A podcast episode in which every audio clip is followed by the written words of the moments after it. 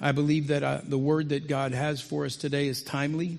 I've always found it just like God when 99% of the time what God has already prepared my heart to preach as I do my preparation long before I get to this week for where we're going to go. And then when I see this stuff going on and I think, do I need to preach something different? And then I open up the notes and go, there it is. And so we are facing a storm. And we are in Genesis 7. we are facing a flood. And we are in Genesis 7. 6 and 7. You might turn to 6 first. But James says that in the same way, faith, if it does not have works, is dead. But someone will say, You have faith and I have works. Well, show me your faith without works, and I will show your faith by my works. If faith does not change our appointment book, then it has no life. It has no depth, and ultimately, it's not faith.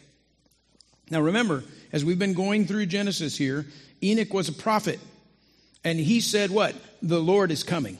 That's our message. Listen, the Lord is coming, judgment is coming. And Enoch walked with God every day, and I believe that's why he knew something that others didn't know. And that's why he named his son Methuselah, which means when he's gone, it will be sent. And after Methuselah died, it came. Methuselah had a son named Lamech. Lamech had a son named Noah. And as we've seen, as the sons of Cain moved away from the presence of God, they had relationships now we've seen with the daughters of Seth's line. And fewer and fewer out of Seth's line were calling on the name of the Lord. And we saw last week that Genesis 6 5 says that every inclination of their heart was evil all the time. Look there, verse 13 of 6. Then God said to Noah, I have decided to put an end to every creature. And he said to Noah, Make yourself an ark. Verse 14, he says, I will establish my covenant with you, and you will enter the ark with your sons, your wife, and your sons' wives. Now remember, we said this last week, but when this word came to Noah, he didn't have sons yet. But what did Noah do? Look at verse 22 of chapter 6. Noah did this he did everything that God had commanded him. And then we turn the page, if you will, to chapter 7. And if I were writing this story, I would imagine as we turn from chapter 6 into chapter 7, then we're going to find out about all the hard work that Noah did. We're going to find out about the struggle. We're going to find out about the faithfulness to work and to do all the hard stuff. And I can imagine that if we were to tell the story, we would tell it differently than God tells the story. But look with me at chapter 7.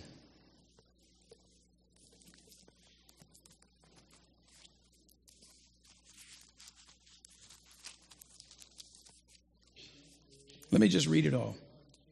Then the Lord said to Noah, Enter the ark, you and all your household, for I have seen that you alone are righteous before me in this generation. You are to take with you seven pairs, a male and its female, of the clean animals, and two of the animals that are not clean, a male and a female, and seven pairs, male and female, of the birds of the sky, in order to keep offspring alive throughout the earth. Seven days from now, I will make it rain on the earth, 40 days and 40 nights, and every living thing that I have made I will wipe off the face of the earth. And Noah did everything that the Lord had commanded him. Noah was 600 years old when the flood came, and water covered the earth. So Noah, his sons, his wife, and his sons' wives entered the ark because of the flood waters. From the clean animals, unclean animals, birds, and every creature that crawls on the, on the ground, Two of each, male and female, came to Noah and entered the ark, just as God had commanded him. Seven days later, the floodwaters came on the earth. In the 600th year of Noah's life, in the second month, on the 17th day of the month, on the day all the sources of the vast watery depths burst open, the floodgates of the sky were opened, and the rain fell on the earth 40 days and 40 nights. On that same day, Noah, along with his sons Shem, Ham, and Japheth, Noah's wife, and three sons' wives, entered the ark with him. They entered it with all the wildlife according to their kinds, all the livestock according to their kinds, all the creatures that crawl on the earth according to their kinds, every flying creature, all the birds and every winged creature according to their kinds. Two of every creature that had breath of life in it came to Noah and entered the ark. Those that entered, male and female of every creature, entered just as God had commanded them. Then the Lord shut him in the flood continued for 40 days on the earth. The water increased and lifted up the ark so that it rose above the earth. The water surged and increased greatly on the earth, and the ark flooded or floated on the surface of the water. Then the water surged even higher on the earth, and all the high mountains under the whole sky were covered. The mountains were covered as the water surged above them more than 20 feet. Every creature perished those that crawl on the earth, birds, livestock, wildlife, those that swam on the earth, as well as all mankind. Everything with the breath of life in its nostrils, everything on dry land died. He wiped out every living thing that was on the face of the earth, from mankind to livestock, to creatures that crawled, to the birds of the sky, and they were wiped off the earth. Only Noah was left, and those that were with him in the ark and the water surged on the earth 150 days. By the way, if you wonder if God is saying what he means and means what he says, why would he give us so much detail if he did not? Why would he tell us the day of the month? Why would he tell us how old? Why would he tell us how deep the water was if he didn't mean what he say, said and said what he means? Noah was a preacher of righteousness, we know. The Lord is coming, a flood is coming. That was the message of Noah. For over a hundred years, he preached in action, in word. He raised his family to believe in the message of God. Well, the Lord is coming.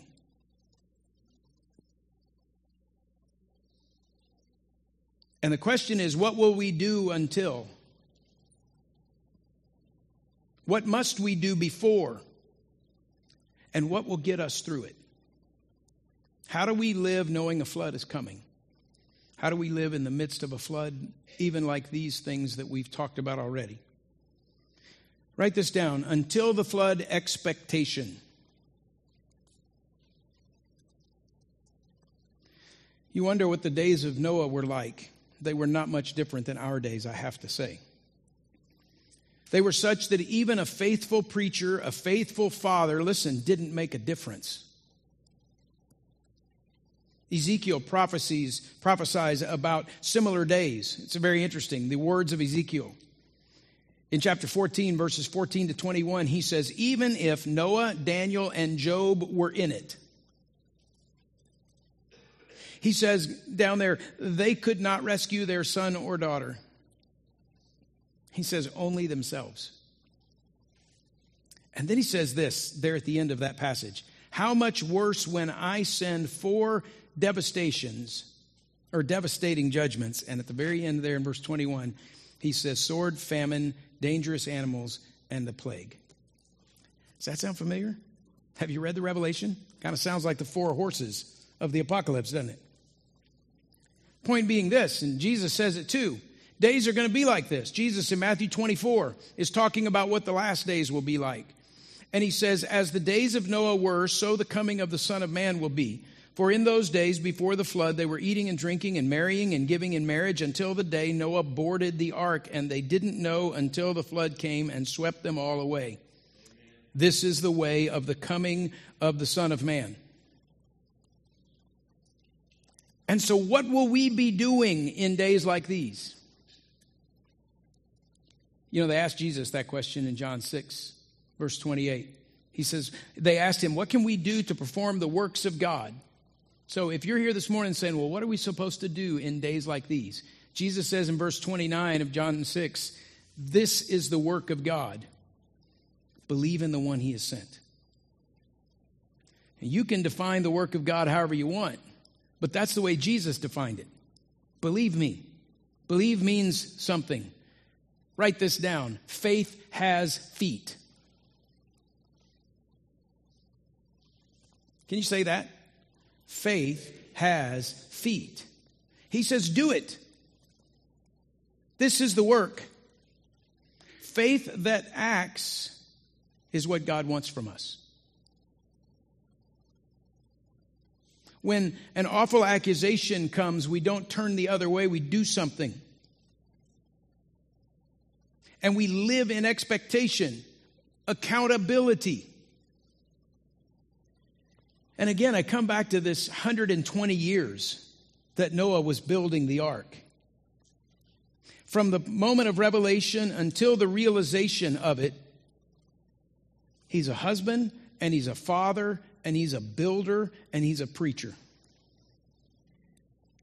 And yet, only one thing is recorded it's recorded twice, but it's the same thing. It's recorded in 6 verse 22 and chapter 7 verse 5, and it's this Noah did everything the Lord commanded him to do. Again, if we were writing the story, we would talk about how hard it was. We would talk about the fact that people laughed at him.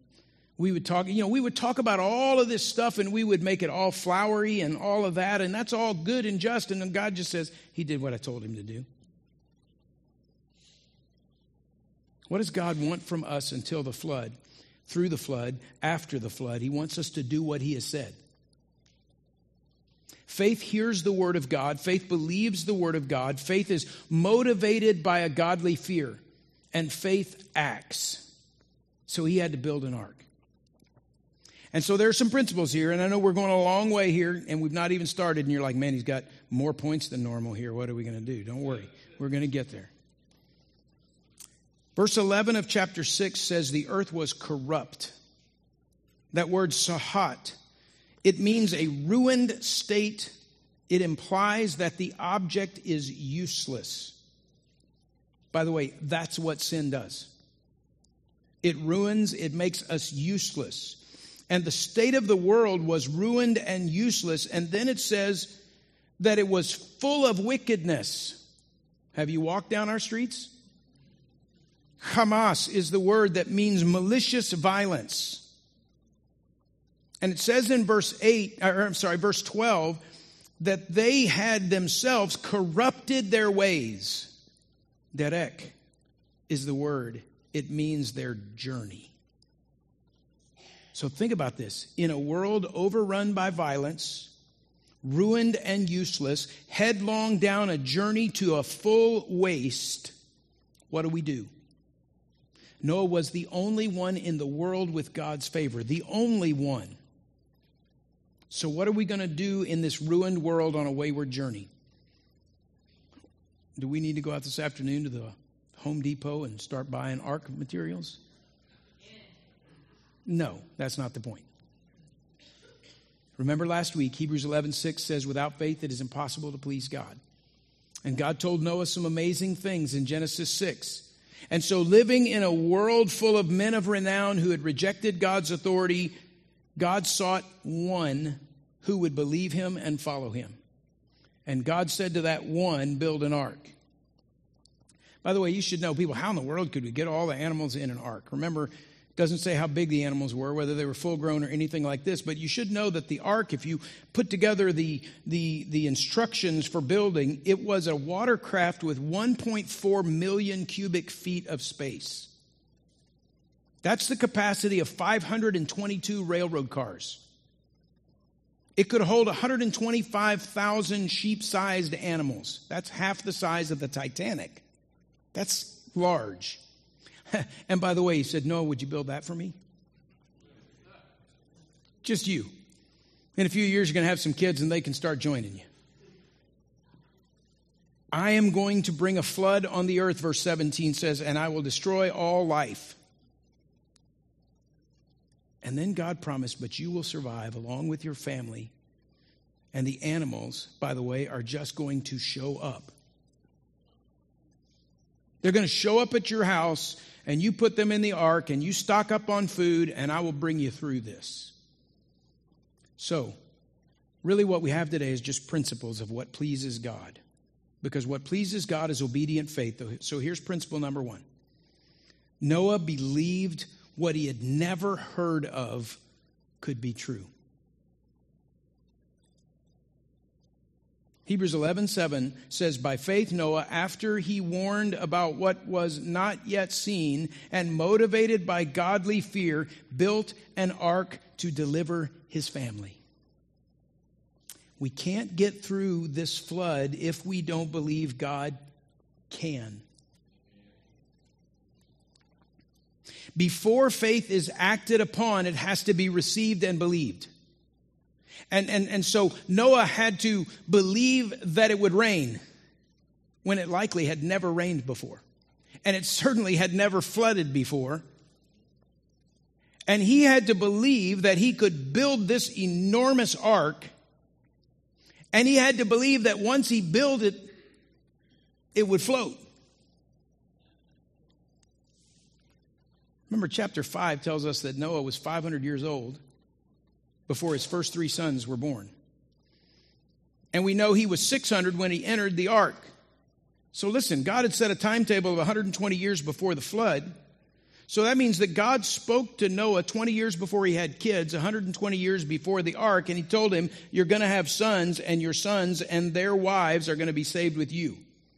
And he made provision for these things provision for things that were not yet in existence. They were not an expectation apart from the word and the will of God. We have to believe that God, listen, is a God who does things about which we have never heard. And then you get a pastor that says, We want to be a church that looks like heaven. We want to be a church that looks like Ferguson. And we look around and go, We can't do that. That's never been done in here before. We have to be a place that believes God can do things that we've never heard of.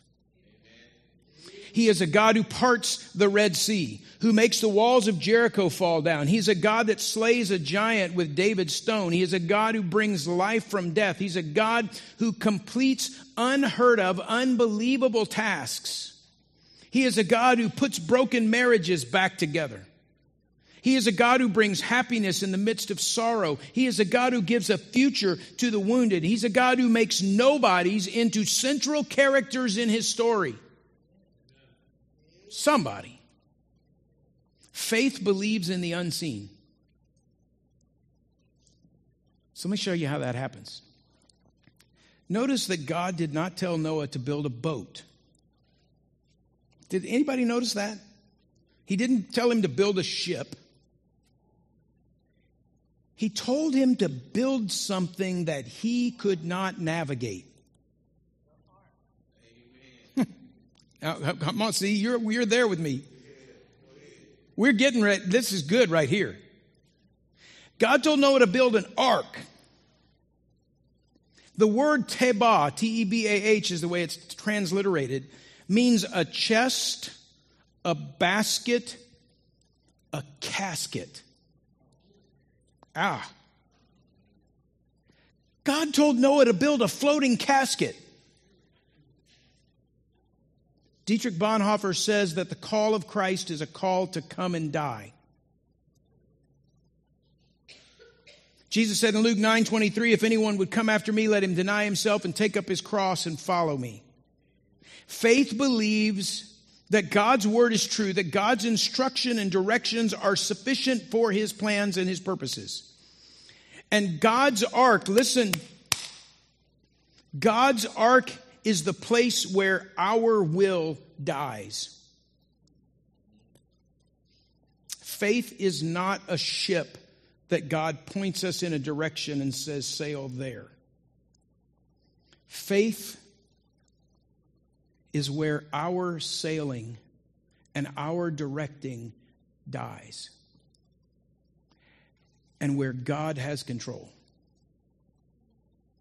We just get in the ark full of faith, believing that what God commands will be true.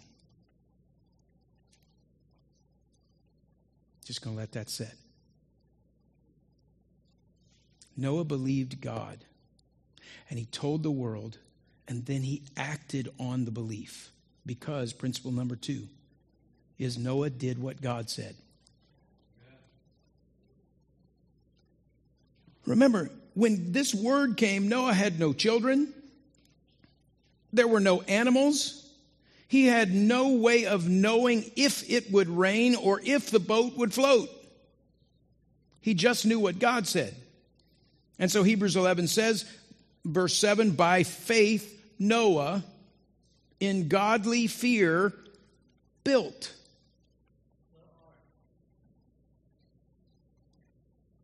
What is it that's important to God? Genesis 6. God tells Noah what to do, and then not much else is written about the challenges and the difficulties and the trials and the rejection by a godless world. And that's not because those struggles don't matter to God, they do. But that's between us and God. What matters is that we do what God says. And so the only thing that is of note for 120 years is that Noah did, say, did. Noah did everything just as God commanded. And in chapter 7, he says, Go into the ark with your family, take the animals, I'm going to send rain. And verse 5 says, Noah did everything that the Lord commanded. Listen, faith does. Noah did. Asa means to produce. If you believe, then you will do. Noah did how much? Everything. Ah, I don't want that. I just want to do what I want to do and somehow ask God to bless it. Noah did everything. The word is kol, K O L. It means the whole, it means totality. God is calling us, God is calling our convention to do all, the totality of what he commands. And so Hebrews 11, 7 again says, Noah built. That word means to make ready, to prepare, to furnish. Noah built. How? In godly fear. You, uh, the, the, word there, uh, eulabeomai, means to show reverence, to fear, to obey. We cannot separate the fear of God from obedience to God. Can't separate them, they are inseparable. You know, often in worship services, we are full of people who sing and say, I worship you, and, and, and who say, I stand in awe of you, and yet we do what we want to do. Amen. And our worship becomes a lie. We do not believe and we do not have faith because faith hears God and believes God before God does what he has promised. I'll say that one more time. Faith hears God and believes God and obeys God before God brings to fruition what he had promised. Faith acts. And so Noah began to provide a place. Think, think about this. Noah begins to find this place to prepare for animals that are nowhere to be seen. Noah began to build an ark before there was a place to float it. He was not on the seashore. Noah began to provide for a family that he did not have, for daughters in law who had not been born yet. And faith acts on God's instruction. By faith, Noah built an ark. Because principle number three is Noah trusted God for the outcome. Listen, many of us don't do what God says because we just don't trust.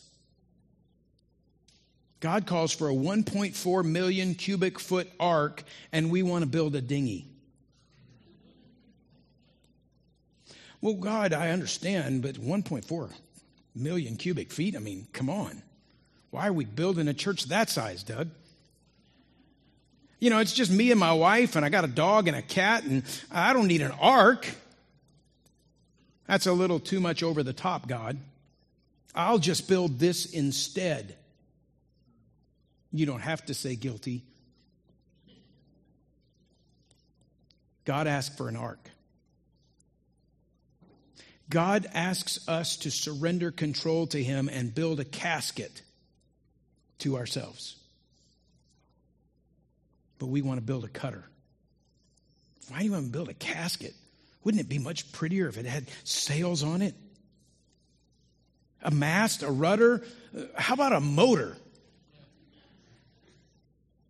And we try and give God better building instructions, somebody. We try to help him out. Now, I know that's not what you meant, God, because how are we going to do that? God does not need or want our ideas, He wants our obedience. And so Noah was not worried about what he couldn't do. Noah could not make it rain, but he could build an ark and he could preach the word.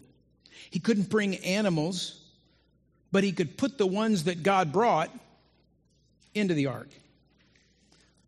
I'm not responsible for God's stuff. Can you say that? I'm not responsible for God's stuff. Wow. We spend a lot of time worrying about God stuff. So many times we sit around waiting for God to move. Well, God, as soon as you do that, I'll start building. As soon as He proves Himself. What else must He do to prove Himself? Do what He's called us to do. Before the flood, there is preparation. By the way, Peter compares the work of Christ. We often quote uh, 1 Peter 3:18 and we take it out of its context, not that it's not true all by itself, but there's a context there. And he's comparing the work of Christ to the work of Noah. And he says in 1 Peter 3 18 to 20, For Christ also suffered for sins once for all, the righteous for the unrighteous, that he might bring you to God. He was put to death in the flesh, made alive in the spirit, in which he also went and made proclamation to the spirits in prison, who in the past were disobedient when God patiently waited in the days of Noah while the ark was being prepared. In it, a few, that is, eight people, were saved through water. His point was that Jesus preached a message of, I told you so, to those who had rejected Noah's message and failed to enter the ark. But also that Christ Jesus died once for all, the righteous for the unrighteous, because he could bring us to God. Jesus Christ is the ark that we enter before the flood in order to survive the flood.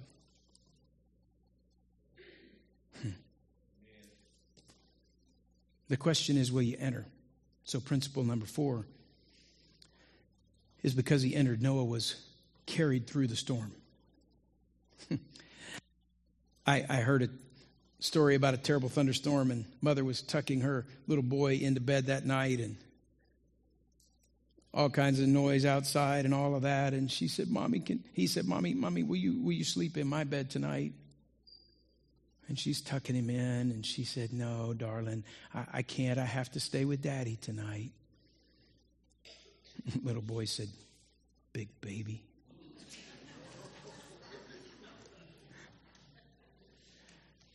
you know, some folks say that faith, Christianity, is a crutch. Well, folks, that's absolutely right. Because we are lame. And we need a crutch. But it's more than a crutch, it is the answer to make us whole, able to walk. And Noah needed an answer because there was a storm coming. And so again, Hebrews 11 7 says that the purpose of the ark was to deliver, to save his family. What good is obedient faith if it doesn't get us through the storm? And so I'm here to tell you that, that, that faith sees us through the storm. That word in Hebrews 11 7 is a beautiful theological word when it says it delivered his family. Soteria is the word. It means salvation, it means deliverance. If faith doesn't deliver, then it's worthless. But my Bible says it is by grace that you are saved through faith. Faith in the Word of God, faith in the provision of God. You know, David, King David, when he was dying, he stated his hope. And you know, sometimes folks getting toward the end of life and they try to begin to do math and said, Well, I did this and I did that and I did the other thing. And I've heard people over the years when I talk to them, What are you going to do when you stand before God? And they're like, Well, hopefully it's all going to balance out. And I'm like, No, it's not going to balance out. And David was at the end of his life, and his hope was not in his works, in his successes, outweighing his failure. David says in Psalm 23 5, it is, is it not true that my house is with God, for he has established a permanent covenant with me, ordered and secured in every detail. Will he not bring about my whole salvation and my every desire? People, it is faith that carries us through the storm. And behind faith lies what we've always dreamed of. And so, just like the most important things in Noah's life, we are saved by faith. So, our greatest dreams are alive in Christ Jesus. Perhaps today you're facing a personal storm. And the flood and the waves and the winds are raging. And you are wondering if you can survive this. You can because God can. Because faith believes and acts and trusts and is carried through. Is carried through the flood because when the flood comes, listen, the flood that is coming is two sides of the same coin judgment and deliverance. Both sides of the same coin. The salvation of God is both judgment and deliverance. Everything God says is true, both the offer of deliverance and the promise of judgment. And so in Christ, in the ark, we can be saved and sustained, and apart from Him, we are disconnected and destroyed. Both sides of the same message. Isaiah 26, 20 says, Go, my people, and enter your rooms and close your doors behind you and hide for a little while until the wrath has passed. And here's the last principle Noah received the promises of God. Again, Hebrews 11 says, He became heir of the righteousness that comes by faith. And we're going to see more when we get to chapter 9 in a couple of weeks of what God does for Noah. But here's the question What is our part in this covenant agreement that God is making? Our part is the call to faith. Our part is to believe what he says. Because it is only through faith that we receive his righteousness.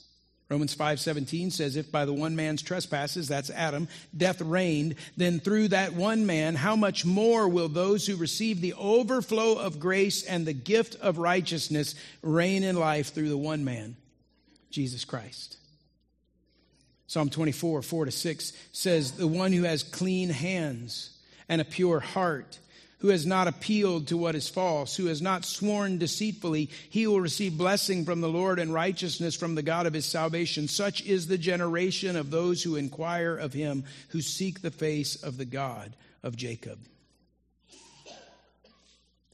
Noah heard God, and he got busy building and preaching. And you know what? As far as we know, God didn't say anything else for 120 years. I, I have a song that I actually wrote toward the end of the 90s, right before we got here, and the opening line says, About a half past never and a quarter till when. I wonder if ever I'll hear him again. Can't see where I'm going, but I know where I've been. The only thing that matters is that I obey him. It was from looking at Noah's story. And sometimes no rain comes. And we just go on because we know it's coming. And 120 years pass, and then the voice of the Lord comes again. And what does he say? Enter the ark. God calls us into an ark, listen, that we cannot steer, we cannot direct. It's simply relying on the grace of God. And so, just like the ark, we can only get in and obey and trust God by faith as we surrender to Him. And if we receive Christ by faith, then God sees us as righteous in our generation, and Noah did. And verse 10 says, Seven days later, the floodwaters came. Again, King David knew that he would stand before God because of God's promise and God's provision. And he said, Hasn't God ordered and secured it in every part? Think about it. I know we're, we're, we're just about done. To enter the ark, birds flew, horses galloped, elephants lumbered, snakes and snails crawled, monkeys ran. They all got there one way or the other, but listen, they only got in through one door. The ark only had one door. And so does our hope. So does our salvation. I don't know how you got here, but Jesus is the only way there. Jesus is the only way to enter into the promises of God. Jesus said, I am the way, the truth, and the life, and no one comes to the Father but by me. Listen, I don't know what God's calling you to do for Him, but Jesus is the answer. He's the answer to advancement. He's the answer to your success as a parent. He's an answer to hope and a doorway into life in your marriage. And we have to believe Him and we have to act on what He has called us to do. And we have to trust Him with what we cannot do and cannot imagine. And let Him carry us through. He is our soteria. He is our salvation and our deliverance. And you can believe His promise and you can do what He's calling you to do. And Noah listened. Can you tell me Noah, an amateur, built the ark, professionals built the Titanic. One got through, the other one did not. God can do this through you. Believe Jesus. He is the doorway to more than you could ever imagine in your marriage and your family and your future and your career or a career change or retirement, whatever it is. Most of all, though, it's forgiveness and salvation and eternity is in Jesus and through Jesus and by Jesus. And so we have to die to ourselves and get in the ark with Jesus because listen, if Jesus is in the boat, the boat's getting to the other side. Believe, act, trust, be saved, and receive the promise. Pray with me.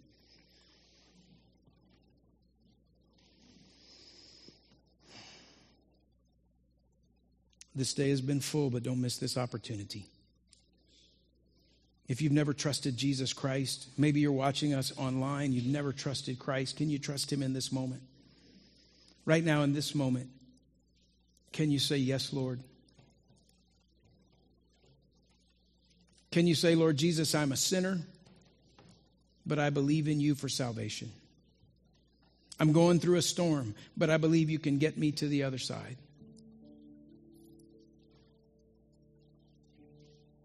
Can you, by faith, for the first time, receive his salvation? Can you, by faith, as a child of God, say, Lord, I will walk with you where you say go, what you say do?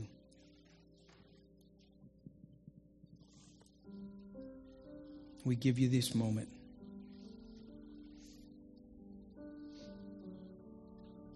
We'll have elders here, staff members here. If you need to come and say, I need to give my heart to Jesus Christ, or I just prayed for the forgiveness of Christ, and can you come and say, I'd like to be a part of this church? I'd like to follow the Lord in believer's baptism.